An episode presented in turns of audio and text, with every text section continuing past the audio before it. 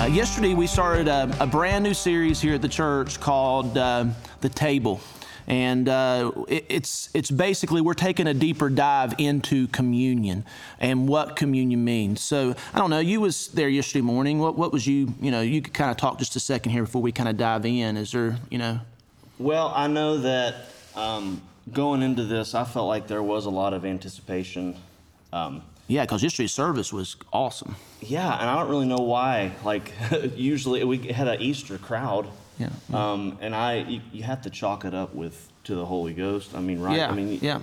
So something's something's definitely moving in the house. Something's moving in our church body. And I think people came in, they saw we had this table set up in front of the stage um, with like this whole spread with the grapes and the wheat and fresh bread. So people came in expecting something awesome, I think, yeah. to happen.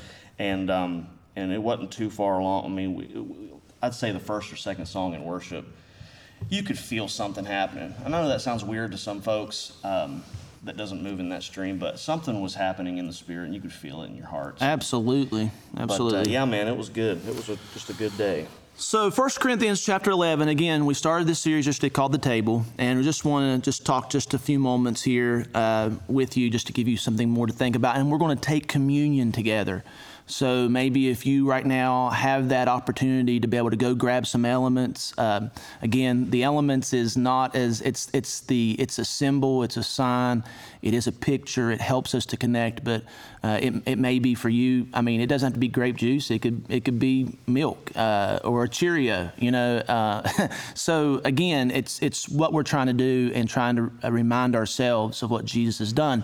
So anyway, if you want to go get some elements, uh, if you want to, you know, find something that would, you know, maybe bread or um, uh, whatever you have around that, that you can use, and also some juice or uh, something there. So we're going to do that together. But Apostle Paul said in First Corinthians chapter eleven, he said, "For I received from the Lord," verse twenty-three, he said, "For I received from the Lord that which I also delivered to you, that the Lord Jesus, on the same night in which he was betrayed, took bread. And when he had given thanks," that's that word Eucharisto. It's the Eucharist. We get the word Eucharist. That's more of a, an, a, a term that's an old term that's used when we talk about the Lord's Supper or communion. But uh, he said, when he had given thanks, he broke it and said, "Take, eat. This is my body, which is broken for you. Do this in remembrance of me." In the same manner, he also took the cup after supper, saying, "This cup is the new covenant in my blood. This do as often as you drink it, do it in remembrance of me." This is what the Apostle Paul said. He said, I, I received this from the revelation that Jesus gave me about what he done. And we see here that uh, that, that the Apostle Paul is, is saying, uh, this is a, a time to remember. And we talked about that yesterday, that remembrance is not nostalgia. Yeah, it's not like you're thinking about what you did last week. Right, it's, it's, I'm not like going back like, like a high school yearbook, right? Or I'm going back and reliving uh, the days then. Yes, I'm reliving the days, but I'm also in the present. And I think that's what's interesting about communion is that we are looking back, right? Getting the picture, but it's a present reality. Right. It's a present reality. So this kind of remembrance is more... is more affecting what you're doing in the now. Like you remember how it affected you then, so yes. You change the way you act now. Yes. Yeah. Right. And I, I used the illustration about my wedding ring. Yeah. You know, I'm not in love with my wedding ring, but my wedding ring is a reminder to me. But it's not just what happened on April the twenty-sixth, nineteen ninety-seven, right? Mm. It's what it's doing now. There's a present reality now. My remembrance of my commitment to my wife on our wedding day is still present today. Right. So it's the power of communion and communion. And this is the thing, too, is we want to remember is that the Lord is present in the table. We're, this is not just some ritualistic thing we do, though it is a ritual or ceremony. But it, it, but it's not some dead ritual. Yeah. The Holy Spirit is involved in this. The Holy Spirit is here and involved in communion, no matter where you're taking it at, whether that's at church on Sunday morning or whether it's on a podcast or a Facebook Live on yeah. Monday. The Lord is present in His table. There's a present reality.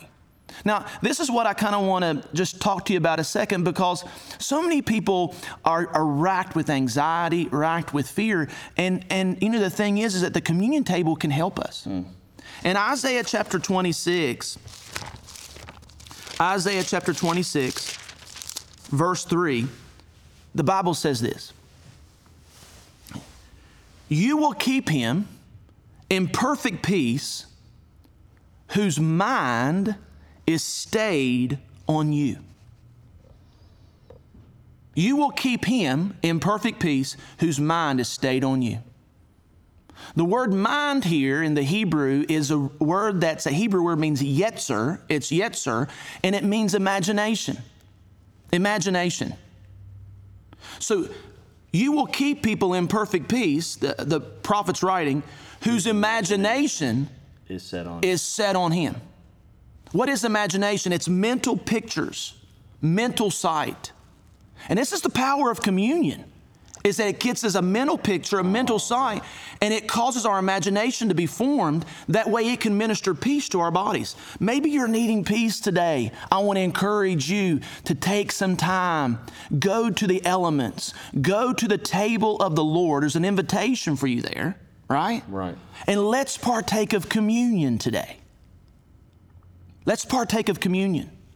Let's partake in the remembrance. The remembrance. The imagination. Uh, what'd you call it yesterday?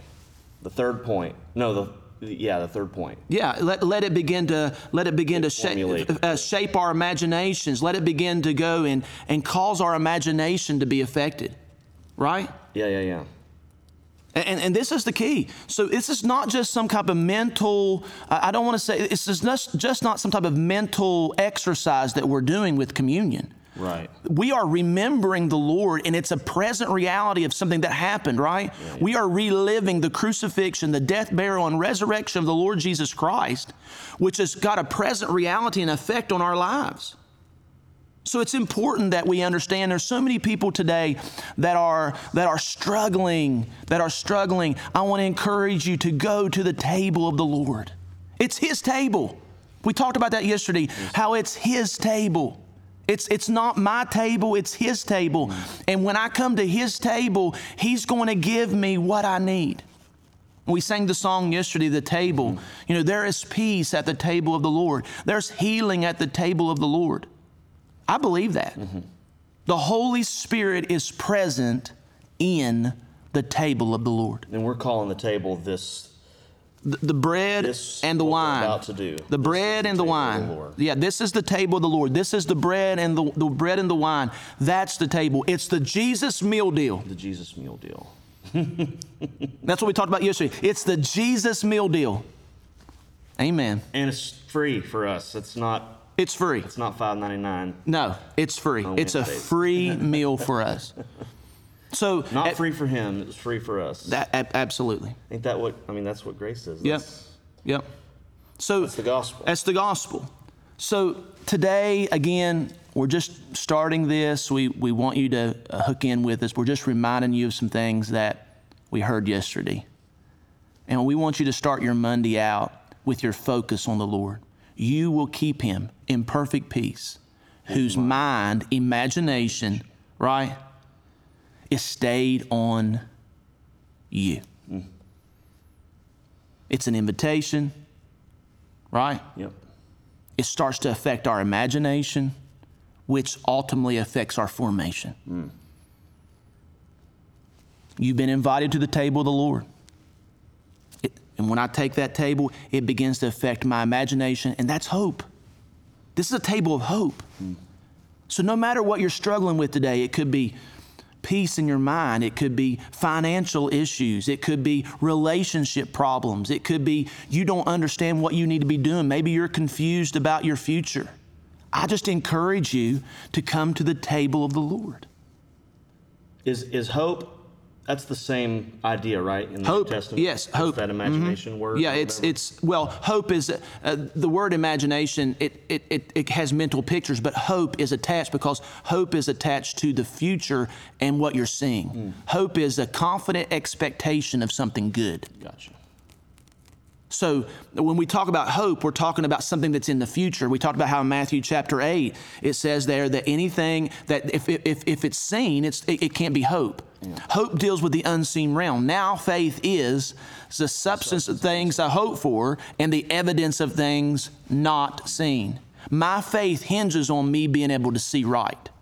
Right. And if I can't see right, then I'll never be able to truly believe. So I need to have clear vision. So today, I'm asking this question as we get ready to take communion. What are you beholding today? What are you beholding? What, what, what is it? What is it we're beholding? We, we're all the time focused on our behaviors mm-hmm. and, and everything that's going around on around us, right? It's not behavior modification, it's beholding modification. What am I beholding? What am I looking at?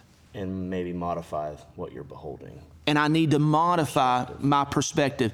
The table is a, the table of the Lord is all about Jesus. It's the centerpiece, right? And Jesus said, if I be lifted up, I'll draw all men unto me.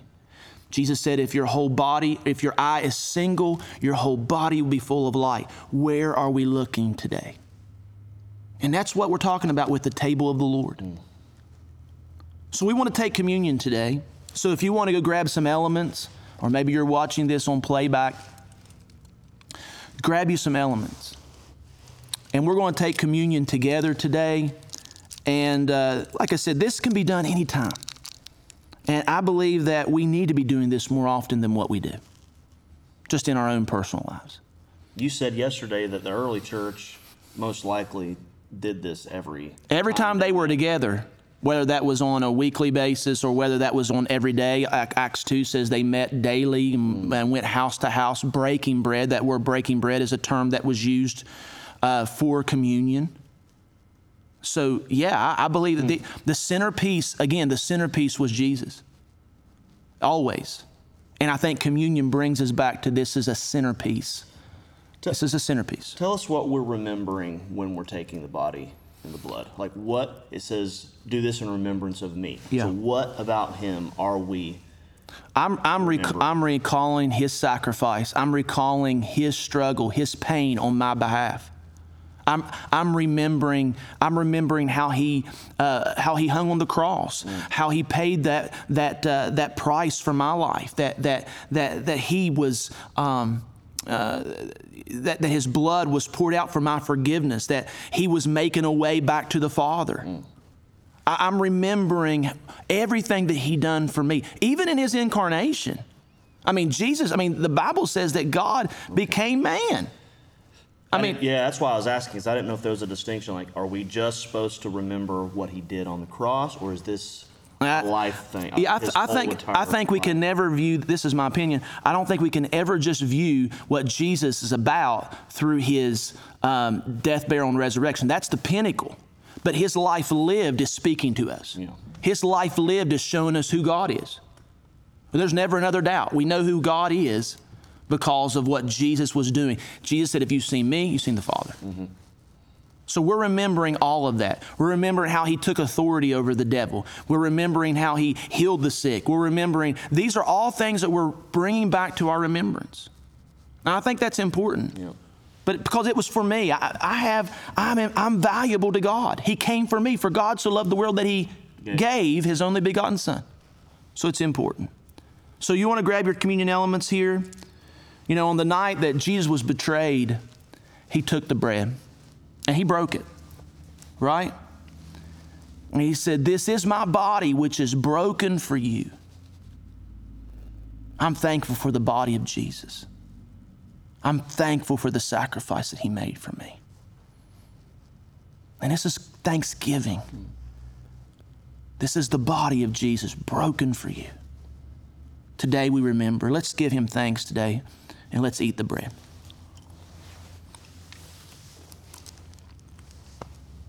I thank you, Jesus, so much that by your stripes I'm healed.